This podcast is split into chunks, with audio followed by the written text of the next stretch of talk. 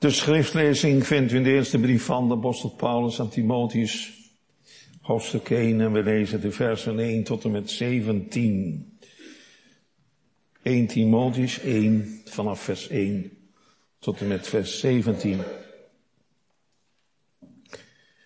Paulus, een apostel van Jezus Christus, overeenkomstig het bevel van God, onze zaligmaker, en van de Heer Jezus Christus, onze hoop, aan Timotheus, mijn oprechte zoon in het geloof. Genade, barmhartigheid en vrede zij van God onze Vader en van Christus Jezus, onze Heer.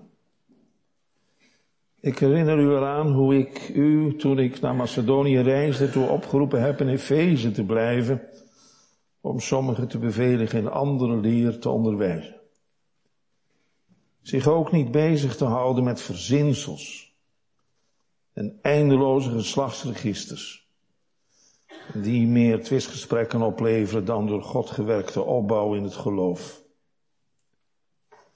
Het einddoel nu van het gebod is liefde, die voortkomt uit een rein hart, een goed geweten en een ongeveinsd geloof. Sommigen zijn daarvan afgeweken en hebben zich gewend tot zinloos gepraat. Ze willen leraars van de wet zijn en hebben geen inzicht in wat ze zeggen. En evenmin in wat zij zo sterk benadrukken. Maar wij weten dat de wet goed is als men die wettig gebruikt. En als men dit weet dat de wet niet bestemd is voor de rechtvaardigen, maar voor wettelozen, voor opstandigen, goddelozen, zondaars, onheiligen en onreinen, voor hen die vader of moeder vermoorden, voor doodslagers, voor ontuchtplegers, voor mannen die met mannen slapen, voor mensenhandelaars, leugenaars, mijn enige. En als er iets anders tegen de gezonde leer is, overeenkomstig het evangelie van de heerlijkheid van de zalige God, dat mij toevertrouwd is. En ik dank hem die mij kracht gegeven heeft, namelijk Christus Jezus, onze Heere, dat hij mij trouw heeft toen hij mij een plaats gaf in de bediening mij die vroeger een godslasteraar was. Een vervolger en een verdrukker. Maar mij is barmhartigheid bewezen omdat ik het in onwetendheid gedaan heb. In ongeloof. De genade van onze Heer is echter zeer overvloedig geweest. Met geloof en liefde die er is in Christus Jezus.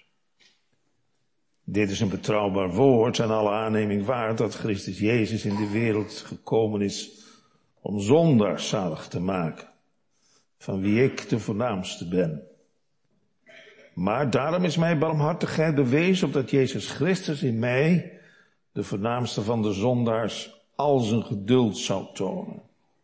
Tot een voorbeeld voor hen die later in hem zouden geloven tot het eeuwige leven. De koning die de eeuwen, de onvergankelijke, de onzichtbare, de leefwijze God zij eer en heerlijkheid in alle eeuwigheid. Amen. Tot zover de schriftlezing. De tekstwoorden vindt u in de versen 15 en 16. 1 Timotheus 1 vers 15 en 16. Dit is een betrouw woord en alle aanneming waard dat Christus Jezus in de wereld gekomen is om zondaars zalig te maken, van wie ik de voornaamste ben. Maar daarom is mij barmhartigheid bewezen opdat Jezus Christus in mij, de voornaamste van de zondaars, al zijn geduld zou tonen tot een voorbeeld voor hen die later in hem zouden geloven tot het eeuwige leven. Gemeente, bovenop de vele crises die ons land op dit moment treffen, zoals de woningcrisis, klimaatcrisis, de coronacrisis, de energiecrisis, de migratiecrisis, hebben we ook te maken met een ernstige vertrouwenscrisis, waar het gaat om de relatie tussen onze overheid en haar burgers. Zonder wederzijds vertrouwen is samenleven zwaar. En op de duur zelfs onhoudbaar. En dat geldt feitelijk alle relaties. Of dit nu de relatie betreft van de burger tot de overheid of werkgever, werknemer. Arts, patiënt, man of vrouw, jong of meisje. Stel je voor dat je iedere dag je man of je vrouw, je jong of je meisje de deur uit ziet gaan met wantrouw, veelal gedreven door ziekelijke jaloezie. Zo'n relatie houdt geen stand. En als dit al het gewone leven geldt, hoeveel te meer is dit het geval in het godsdienstige, geestelijke leven.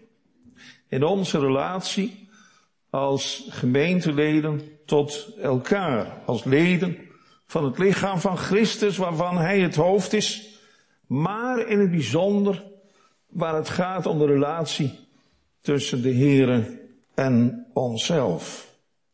Want dat is een zaak van geloof. En het geloof is een zaak van vertrouwen. Vertrouwen op het woord van de Heer, op de belofte van God die in Christus Jezus ja en amen zijn. En nu hebben onze tekstwoorden, het woord en de zaak van vertrouwen als speerpunt. En dit heeft alles te maken met het feit dat Timotheus, de oprechte zoon van Paulus, in het geloof te maken had met Joodse dwaalleraars. U hebt dat in het eerste stuk dat we gelezen hebben wel gezien. Ze willen leraars van de wet zijn en hebben geen inzicht in wat ze zeggen en even winnen in wat zij zo sterk benadrukken. Ze houden zich bezig met fabels en ze verdraaien de waarheid en daarmee belasten zij de gemeente. Zinloze discussies, eindeloze geslachtsrekeningen. Paulus noemt het eindelsprekerij, zinloos gepraat.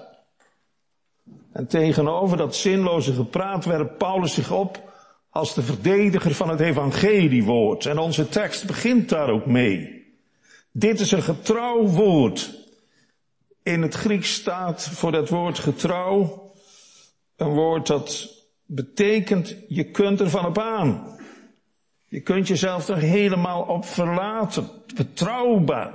Je kunt er onvoorwaardelijk op leunen en steunen. En bovendien staat dat woord nog helemaal in het Grieks aan het begin van de zin. Dat betekent dat het echt alle nadruk ontvangt. Betrouwbaar is het woord.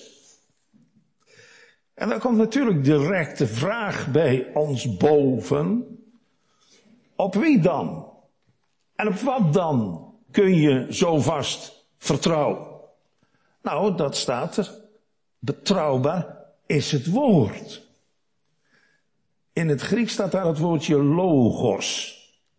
En ook dat woord krijgt alle nadruk omdat er een lidwoord voor staat. Dat is zo vaak niet het geval in het Grieks.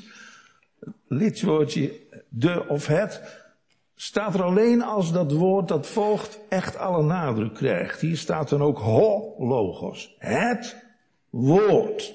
En dat is het woord dat wij kennen uit Johannes 1. In de beginnen was het woord. Dat was hologos, was het woord. En het woord was God. En het woord was bij God. Dit was in de beginnen bij God. En het woord is vlees geworden en heeft onder ons gewoond. Dit woord, daar gaat het dus om. Het woord van God. Het woord dat God zelf is. Het woord waarin God zich geopenbaard heeft in het vlees. God geopenbaard in het vlees. Het woord is in zijn zoon Jezus Christus vlees geworden en heeft onder ons gewoond. Jezus Christus, die de betrouwbaarheid zelf is, op wiens lippen nooit één woord van bedrog is geweest, op wiens lippen genade is uitgestort. De woorden die hij heeft gesproken in zijn leven, heeft hij nooit gesproken van zichzelf. Hij heeft alleen maar de woorden van zijn hemelse vader gesproken. In Johannes 12 lezen wij, wie mij hoort, dat zegt Jezus, die hoort mij niet, maar degene die mij gezonden heeft, want ik heb uit mijzelf niet gesproken, maar de Vader die mij gezonden heeft, die heeft mij een gebod gegeven wat ik spreken zal en wat ik zeggen zal. En ik weet dat zijn gebod het eeuwige leven is. Hetgeen ik dan spreek, dat spreek ik alzo gelijk mij de Vader gezegd heeft. Nou, zo hebben wij vanmorgen dat woord van God te ontvangen. Voor wat het waarlijk is, het woord van God. En de Heere zegt in onze tekst dat zijn woorden zo betrouwbaar zijn dat het alle aanneming waardig is. Dat betekent dat dit woord met onze goedkeuring en instemming en bijval ontvangen dient te worden als woorden van God. En dan in bijzonder met het oog op de kern van het evangelie. Want hier hebben we als het ware het evangelie in één zin verwoord. Dat Christus Jezus in de wereld gekomen is om zondaren zalig te maken. Paulus herinnert ons hier aan het kerstgebeuren dat wij zojuist achter de rug hebben. Hij herinnert ons hier aan de woorden die door de Hemelse Vader bij monden van de engel werden uitgesproken. Het geboortebericht. Voordat we deze dienst begonnen, hadden wij ook een geboortebericht gericht aan u als gemeente. Dat Mees is geboren. Nou, het is een zaak van grote vreugde. En daar gaan we de Heer straks ook voor danken. In onze dankzeg. Maar als de Hemelse Vader bekend maakt dat zijn kind geboren is, dan is er ook vreugde. Vreugde bij de Hemelse Vader. En die vreugde wordt vertolkt door de engel die hij naar deze aarde heeft gezonden om namens hem dat geboortebericht hier op aarde te laten klinken. Ziet, we kennen het allemaal uit ons hoofd. Ik verkondig u grote blijdschap. Dat leefde dus in het hart van de Hemelse Vader. Ik verkondig u grote blijdschap die het hele volk zal wezen, namelijk dat heden voor u geboren is de zaligmaker Jezus Christus, de Heer, in de stad Davids. Deze woorden die in eerste instantie tegen de herders en in hen tegen het hele volk van Israël gezegd zijn geworden. Die worden nu in deze brief aan Timotheus door Paulus verkondigd met het oog op de gemeente van Efeze waar Timotheus werkzaam was. Een gemeente die voor het grootste gedeelte bestond uit de heiden. U kunt zich vast nog wel herinneren dat Petrus in Efeze kwam en daar het woord heeft gepreekt en tenslotte in Efeze Arena terecht kwam, waar 30.000 mensen bijeen waren gekomen en waar Paulus het evangelie wil verkondigen. En hij overstemd wordt door 30.000 mensen die daaruit schreeuwen, groot is de Diana der Efeziërs. Dat is de godin van de liefde. Groot is de Diana der Efeziërs. Twee uur aan één stuk. En toch heeft het God behaagd om in die, ja, die afgodsbende, zo zou ik het haast wel willen noemen, een gemeente te stichten. Een gemeente van heidenen die tot geloof en bekering waren gekomen. En daar hebben wij de prachtige Efezebrief aan overgehouden. Nou, wie weet niet de tekst uit hoofdstuk 2. En u, dat wordt dus geschreven door Paulus aan de gemeente van Efeze, en u heeft hij medelevend gemaakt. Daar geen dood waart door de zonde en door de misdaden en nu wordt ditzelfde woord, waardoor die Efeziërs tot geloof en bekering zijn gekomen, nu wordt hetzelfde woord aan ons verkondigd. En Paulus die zegt het ons in de Romeinenbrief, dat dit woord een kracht van God is tot zaligheid voor een ieder die gelooft. Dit betrouwbare woord dat Christus Jezus in de wereld gekomen is, om zondaren zalig te maken. Ik heb in mijn gebed gezegd, heren, dat dat woord nu door ons in het geloof omhelst zou mogen worden vanmorgen. Voor het eerst of opnieuw, want daar is de Heilige Geest op uit vanmorgen. En dat woord is het o zo waard, hebben we gehoord. God heeft zijn zoon in de wereld gezonden. We hebben gehoord dat het woord in eerste instantie bestemd was voor het hele volk van Israël. Maar hier horen we dat God Jezus Christus in de wereld gezonden heeft. En die wereld die reikt verder dan het hele volk van Israël. De wereld in het Grieks staat er kosmos, omvat de hele schepping waarin God ons mensen plaats heeft gegeven op deze aarde. Een kleine bol in dat immense heelal. En hoe wonderlijk mooi is dat doel van God al openbaar gekomen in het engelenlied dat gezongen werd in de Efratasvelden. Allereerst ere zij God dat hij Jezus naar deze aarde heeft gezonden. En dan ook ere zij God in de hoge en vrede op aarde in de mensen en welbehagen.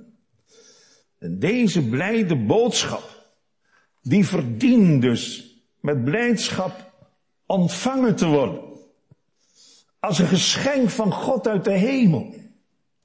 Het is wat dat we dit van God hebben gekregen. Dat God ons in de kribben van het woord zijn kind aanbiedt vanmorgen. Aanreikt als een geschenk. En u weet, een geschenk dient aangenomen te worden. Een geschenk weigeren, dat doe je als fatsoenlijk mens eigenlijk nooit. En als het ons al niet aanstaat, dan zeggen we nog dat wij uh, een gegeven paard niet in de bek zouden kijken. Met andere woorden, dat neem je aan. Nou, ik ben een gezant van Christus wegen, alsof God door ons baan. Laat u met God verzoenen. Die ook zijn eigen zoon niet gespaard heeft, maar heeft hem voor ons allen overgegeven, hoe zou hij dan ook met ons niet al deze dingen schenken? Met hem moet ik zeggen, niet al deze dingen schenken. Een verloren wereld. Daar kwam de Heer Jezus in terecht. Een verloren wereld waarin u en ik leven. Wij zijn wereldburgers. En wij zijn verloren zondaar. We weten allemaal dat het woord zondaar betekent dat wij ons doel missen. En wat missen wij dan? Missen we het eigenlijk wel? Missen wij de gelovige gemeenschap met God in en door de Heer Jezus Christus? Want daar gaat het om. Die gemeenschap is op een gruweldadige wijze verstoord geworden in het paradijs. Namen we goed afscheid van onze schepper. En nu geeft God zijn zoon aan een wereld verloren in schuld om die verbroken relatie te herstellen. En wel op zo'n volmaakte wijze dat wij tot kinderen Gods worden aangenomen en mede-erfgenamen zijn geworden van de erfenis die voor ons bewaard wordt in de hemelen. Dat is evangelie of niet? God weet wat van zijn maaksel is te wachten. U moet niet denken dat God enige verwachting heeft van u, van jou of mij. Nee, hij kent de situatie waarin u en jij en ik mij bevind. Verloren. Want we hebben gezondigd. En het loon op de zonde is de dood. Dat hebben we te wachten. De eeuwige dood. En kijk eens. Dit is een getrouw woord. Het woord van God hebben we gehoord en alle aanneming waar. Het verdient om aangenomen te worden. Dat Jezus Christus in de wereld is gekomen om zondaren zalig te maken. En dat woord zalig maken, Dat wordt toegeschreven aan Jezus alleen. Er is er maar één die dat kan. Als Petrus vol is van de Heilige Geest op de Pinksterdag, dan zegt hij, de zaligheid is in geen ander, want er is onder de hemel ook geen andere naam die onder de mens is gegeven, door welk wij zalig moeten worden. Dat moet. Stel je voor dat we niet zalig worden. Dan gaan we verloren voor eeuwig. En dan zo nabij de zaligheid geweest. Zijn naam zo rijk van eer is tot onze vreugde nabij.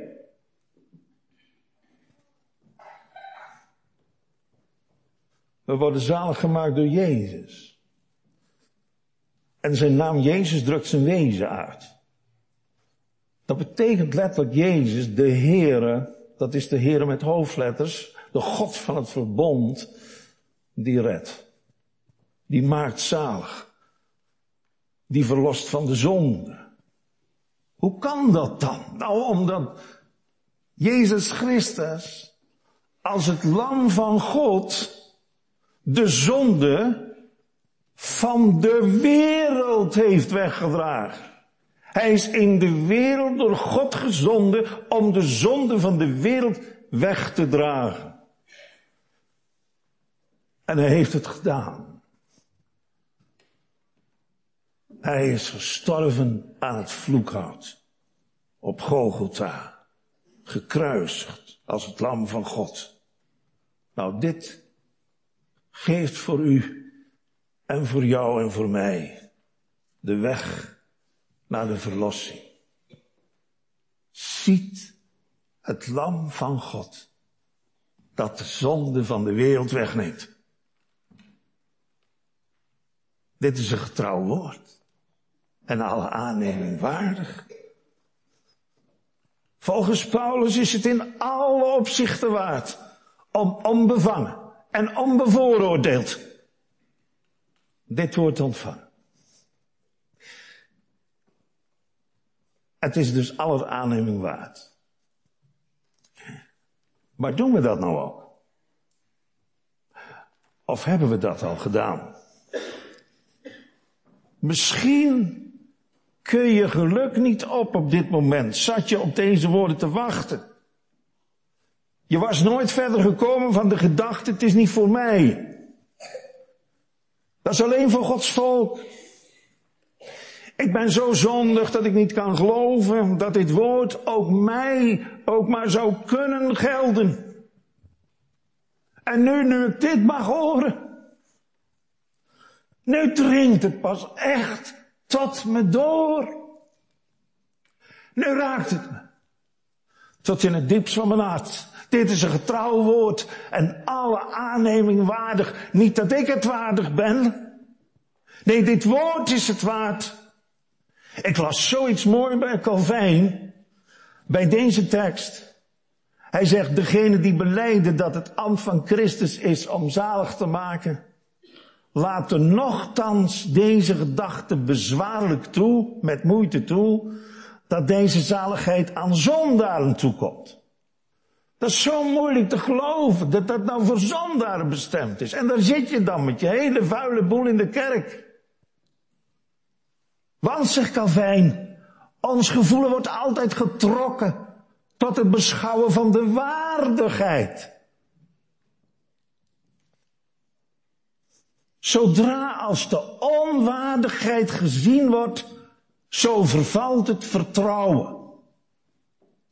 Daarom, hoe meer bezwaard een ieder is met zijn zonde, dat hij met des te meer en grotere moed tot Christus zal lopen.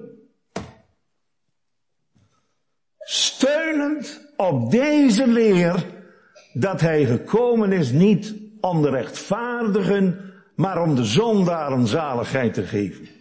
O heerlijk evangelie hoort.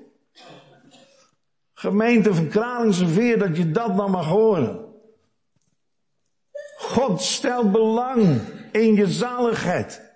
Zo groot belang dat hij zijn eigen lieve kind ervoor over had. Opdat die zondaar in Kralingse veer niet voor eeuwig verloren zouden gaan, maar behouden zouden worden. Door het geloof in Jezus. Door het zien op Jezus. Door het horen naar Jezus. Door het komen tot Jezus. Vult u het maar in, welk synoniem u er ook voor gebruikt. Als u maar uitkomt bij die ene naam die onder de hemel, onder de mensen is gegeven, door welke we zalig moeten worden. Nou, daar kom u hoor. Ik zie het al gebeuren nou. Moeder kom ik. Hè? Want die waardigheid die mag u achterwege laten. Want die is er niet. Moeder kom ik. Arm en naakt. Ben me berooid. Berooid. Ik heb niks meer. Moeder kom ik arm en naakt. Tot die God die zalig maakt. En wat de genade als de Heilige Geest zo je hart opent. Door de kracht van zijn woord en geest nou, alle kinderen van God herkennen dit. Die herkennen dit allemaal. Zo is het toch allemaal begonnen. Het geloof was toch uit het gehoor. En het gehoor uit het woord van God. Zeg ik iets geks als ik zeg, we hebben ons zalig geluisterd?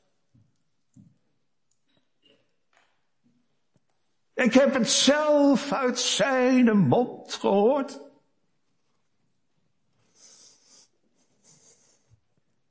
We hebben gezongen, Heere, maak me uw weer door uw woord en geest bekend. Leer mij hoe die zijn gelegen en waarin gij uw treden bent. Leid mij in uw waarheid. Het is de waarheid, dan gaan we onszelf, nou daar heb ik nu al genoeg over gezegd. Geen enkele waardigheid in ons. Geen enkele reden ook in u en mij waarom God ons genade zou kunnen bewijzen. Maar de waarheid ook over de Heer Jezus Christus. En dan zegt Johannes zo mooi als hij hem ziet. Hij moet wassen. En ik. Minder worden. Ja, je krijgt, je krijgt jezelf voor hem over. En wat wordt hij dan inderdaad? Steeds meer in je hart en in je leven. En wat is het heerlijk als je over hem hoort spreken. Je zit er altijd op te wachten. Dat Heer Jezus Christus voor je gepreekt wordt. Want de bruid zegt niet voor niets. Dat is de stem van mijn liefste. Ja, dan wordt door de prediking heen de stem van de Heer Jezus zelf gehoord. Zo heeft Jezus het ook tegen zijn discipelen gezegd. Wie u hoort, die hoort mij. En dan zegt hij er ook nog bij, en dat hoorden we al eerder in de preek, en wie mij hoort, die hoort mij niet, maar die hoort degene die mij gezonden heeft. Dat is het woord van God. Dan mogen we de stem van God zelf horen in de prediking. Zoals dat lieve ventje Samuel, een kind van een jaar of twaalf, gezegd heeft. Lieve kinderen in de kerk, zo kun je naar jullie toch ook luisteren nu. Dat je je zalig zit te luisteren, als kind al. Spreek, heren, want uw recht hoort. Zeg maar, heren. Ik wil er voor u zijn.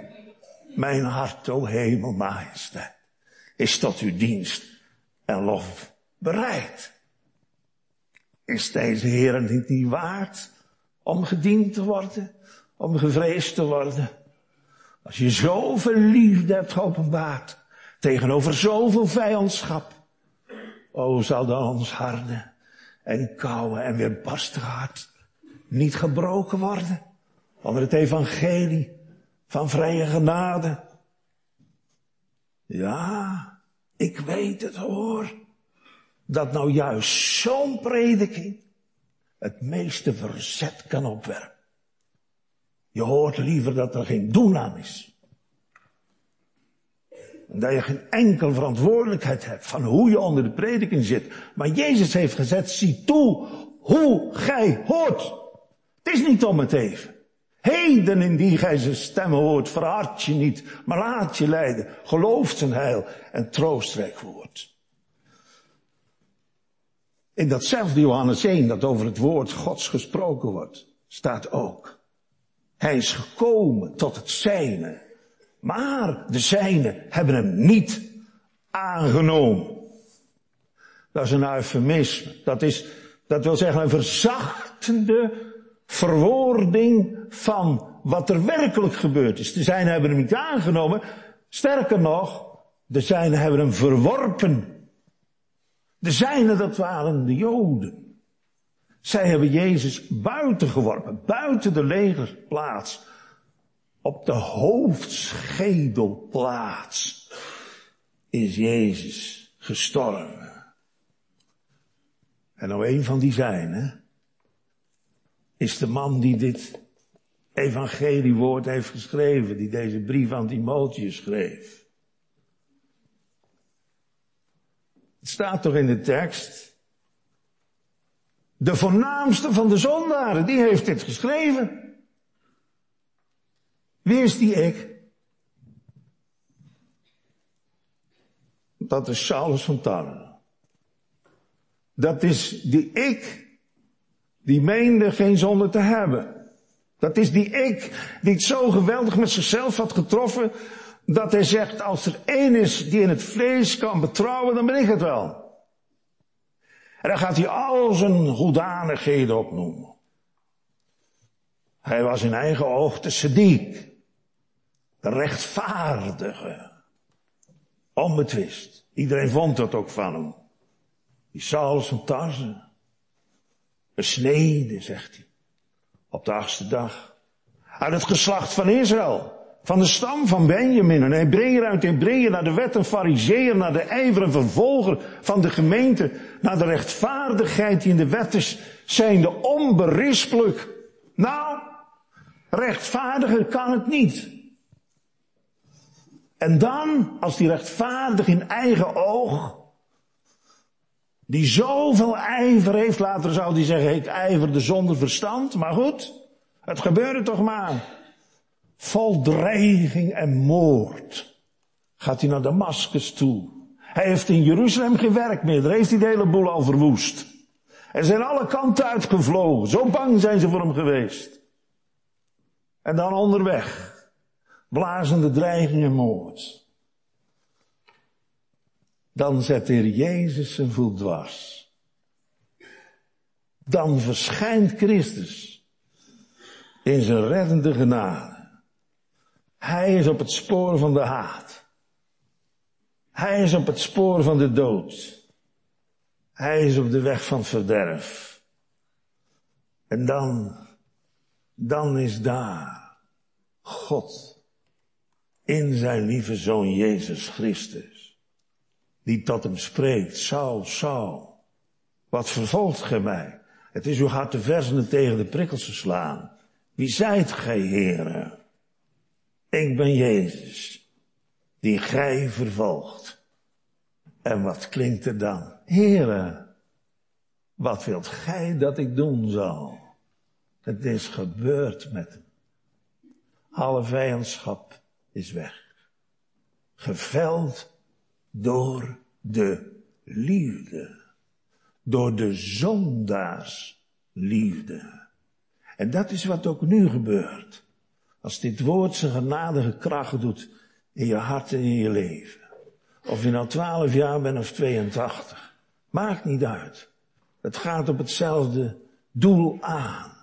Dat we met ons zondige leven, net als Saulus van Tarze, de toevlucht zouden nemen tot de Heer Jezus Christus. Zijn ogen waren verblind. Hij heeft drie dagen niet gegeten, niet gedronken. Maar wat een heilzame dagen zijn dat geweest. Daar heeft hij het gezien. Hij is het. Die ons zijn vriendschap biedt. Kan je niet begrijpen, hè? Als je dreiging en moord blaast. Hij is het. Die ons zijn vriendschap biedt. Die van verderf ons leven wil verschonen met goedheid en barmhartigheid uw kronen, die in de nood uw redder is geweest. En wat lezen we dan van Paulus? En terstond preekte hij Christus. Zo vol is hij geweest van de Heer Jezus. Toen heeft hij zelf deze woorden mogen verstaan. Dit is een getrouw woord en alle aanneming waardig. Dat Jezus Christus in de wereld is gekomen, Christus Jezus in de wereld is gekomen om zondaren zalig te maken. En ja, wat verbindt hij er dan zelf aan? Van welke ik de voornaamste ben. Voornaamste in de betekenis van de eerste in de rij. Als je een rij van zondaren ziet, ik weet niet of de kinderen nu nog in de rij moeten staan op het schoolplein voordat ze de school binnengaan, maar wij moesten dat vroeger wel. Allemaal keurig opgesteld, klas 1, 2, 3, 4, allemaal keurig op een rij. Bij iedere rij de meester of de juffrouw. En dan ging eerst klas 1 en 2, dat ging allemaal zo gedisciplineerd. En dan zie ik die rijen staan. En in dit geval zie ik een rij van zondaren staan. Oud en jong. Oud en jong. Staan allemaal in de rij. En wie staat er vooraan? Als de eerste in de rij, als de voornaamste zondaar. Paulus. U hoeft van mij en mag Grieks zo vergeten hoor, maar letterlijk staat er dit in het Grieks. Dat woordje eerste, dat staat helemaal vooraan. Dus dat krijgt alle nadruk, dat hij de eerste is. Eerst staat er dan protos. En vervolgens staat er dan eimi, dat betekent ik ben, en dan ego, ik. Dus de eerste, ik ben, ik. Zie je hoe die echt voluit wil zeggen, als er nou één is die er gezondigd heeft in zijn leven, dan ben ik het. Twee keer ik. En de eerste vooraan. Ik, ik, de eerste. En dan de tegenwoordige tijd. Ik ben. Er staat niet ik was de eerste. Ik. Nee, ik ben de eerste. Ik. En hoe zwaar hem dit weegt, dat blijkt uit 1 Korinthe 15 vers 9 waar hij zegt, want ik ben, ook weer het ik ben. Want ik ben, zegt hij, de minste van de apostelen, die niet waardig ben een apostel genaamd te worden, daarom dat ik de gemeente Gods vervolgd heb. Het mag duidelijk zijn met welk een bittere haat en vijandschap hij zich misdragen heeft tegenover Christus en zijn gemeente. En nu heeft God hem dit alles om Jezus wil willen vergeven. Maar zelf heeft hij het altijd met zich meegedragen. Ik ben de minste van de apostelen, omdat ik de gemeente Gods vervolgd heb. Dat is een zwarte bladzij geweest uit zijn leven. Ja. Hoe zit dat nou met ons? Die zwarte bladzij. Of misschien wel meerdere bladzijden uit ons leven.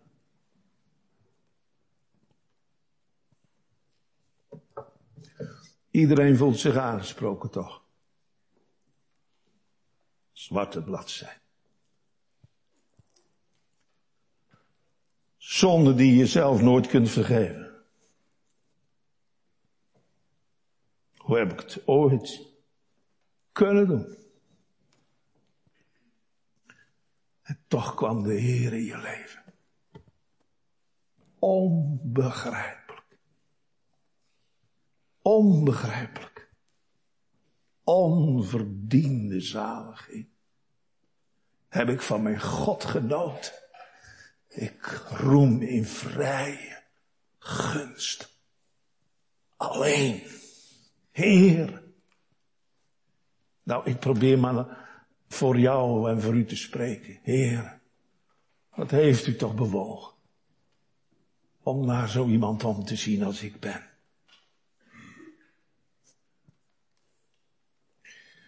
dan zijn deze woorden toch voor ons geschreven. Ja, daarom worden ze gepreekt. Opdat dat wonder van zalig worden steeds groter zal worden in je hart en in je leven. Juist omdat die zonden voor je eigen beleving zo groot zijn. Ik, ellendig mens, zegt Paulus. Wie zal mij verlossen van het lichaam der zonden en des doods? Ik dank God door Jezus Christus, onze Heer. Oh, dat is de taal van het hart van iedere zondaar die oog heeft gekregen voor die dierbare borg en zaligmaker, Jezus Christus, als mijn Heer en mijn God.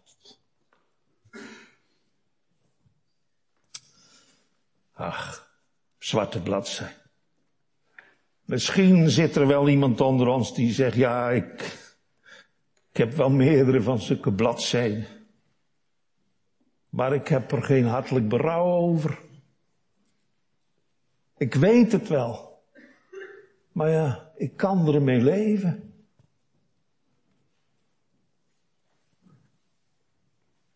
Maar je weet wel dat je zo niet kunt sterven. Ik heb ooit eens met een dronken hoofd boven een wc-pot gehangen. En ik was aan het overgeven. En toen dacht ik, oh God, als ik nu moet, u moet ontmoeten dan ben ik voor eeuwig verloren. Nou, ik kan me voorstellen dat je dat deed. Je bent totaal ongeschikt voor de hemel. Is toch geen denken aan dat je ooit nog zalig wordt? En nou kom ik toch weer terug bij Calvijn. Als die zonde je bezighoudt.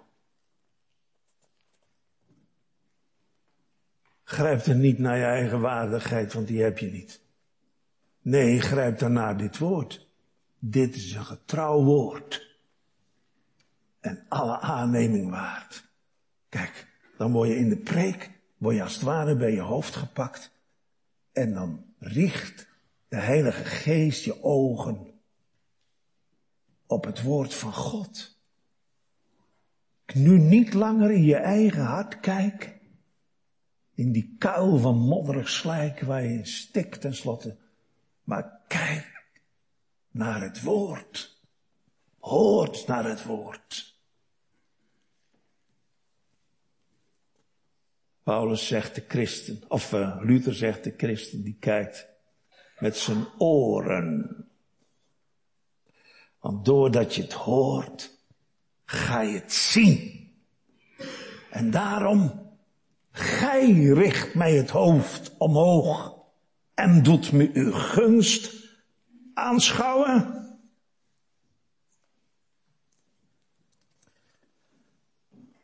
Dit is wat Paulus ons wil leren. Hij zegt in die situatie, ik blies dreiging en moord, hè. Dat moet je niet vergeten. Daar herinnert je ons aan. Ik blies dreiging en moord. En toen kwam die in mijn leven. Nooit naar God gezocht, althans niet naar de God en Vader van ons Heer Jezus Christus. Ik diende een God. En ik meende God ook nog een dienst te bewijzen.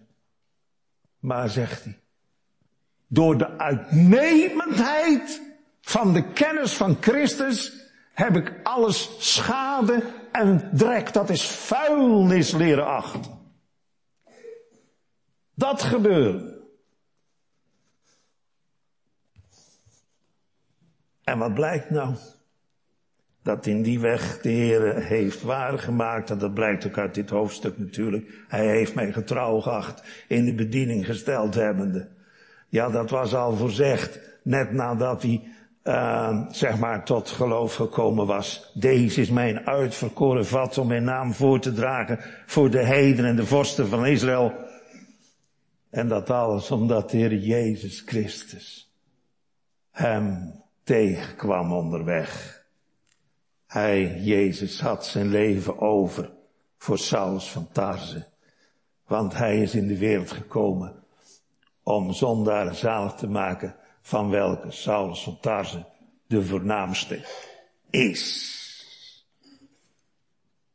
Hij is het alleen die mij van het grootste kwaad gebracht heeft tot het grootste goed van een vervolger, een volgeling. Hij was een verdrukker, zegt hij in dit hoofdstuk. Hij was een godslasteraar. Maar dan gaan we naar vers 16. Blonk ik als de eerste uit in de rij van mijn vijandschap jegens Christus Jezus. Om deze reden, zegt hij dan in vers 16. Maar daarom is mij barmhartigheid bewezen. Opdat Jezus Christus in mij, de voornaamste van de zondaars, al zijn geduld zou tonen tot een voorbeeld van hen die later in hem zouden geloven tot het eeuwige leven.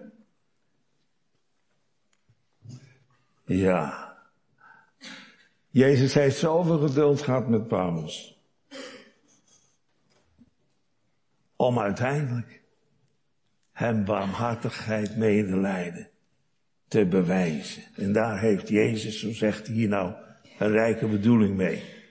Waarom heeft hij dat nou gedaan? Tot een voorbeeld. Tot een schets staat er eigenlijk, tot een tekening. Je zou haast zeggen, Paulus is een prototype van de grootste der zondaren. Hier wordt ons een prototype geschilderd, geschetst, voor ogen gesteld. Kijk nou eens hoe die man geweest is, hoe ik ben geweest, zegt hij. Hij herhaalt het gewoon weer, hè? Daarom is mijn barmhartigheid bewezen op dat Jezus Christus in mij, de voornaamste, de eerste in de rij van de zondaars, al zijn langmoedigheid, zijn geduld zou betonen tot een schets, tot een prototype voor hen, die later, en dat is dus nu, nu, 2000 jaar later, in hem, dat is Jezus Christus zouden geloven, tot een nieuw leven. Paulus wil ons hier zeggen, kijk nou eens, nou, wat je nou allemaal gehoord hebt vanmorgen.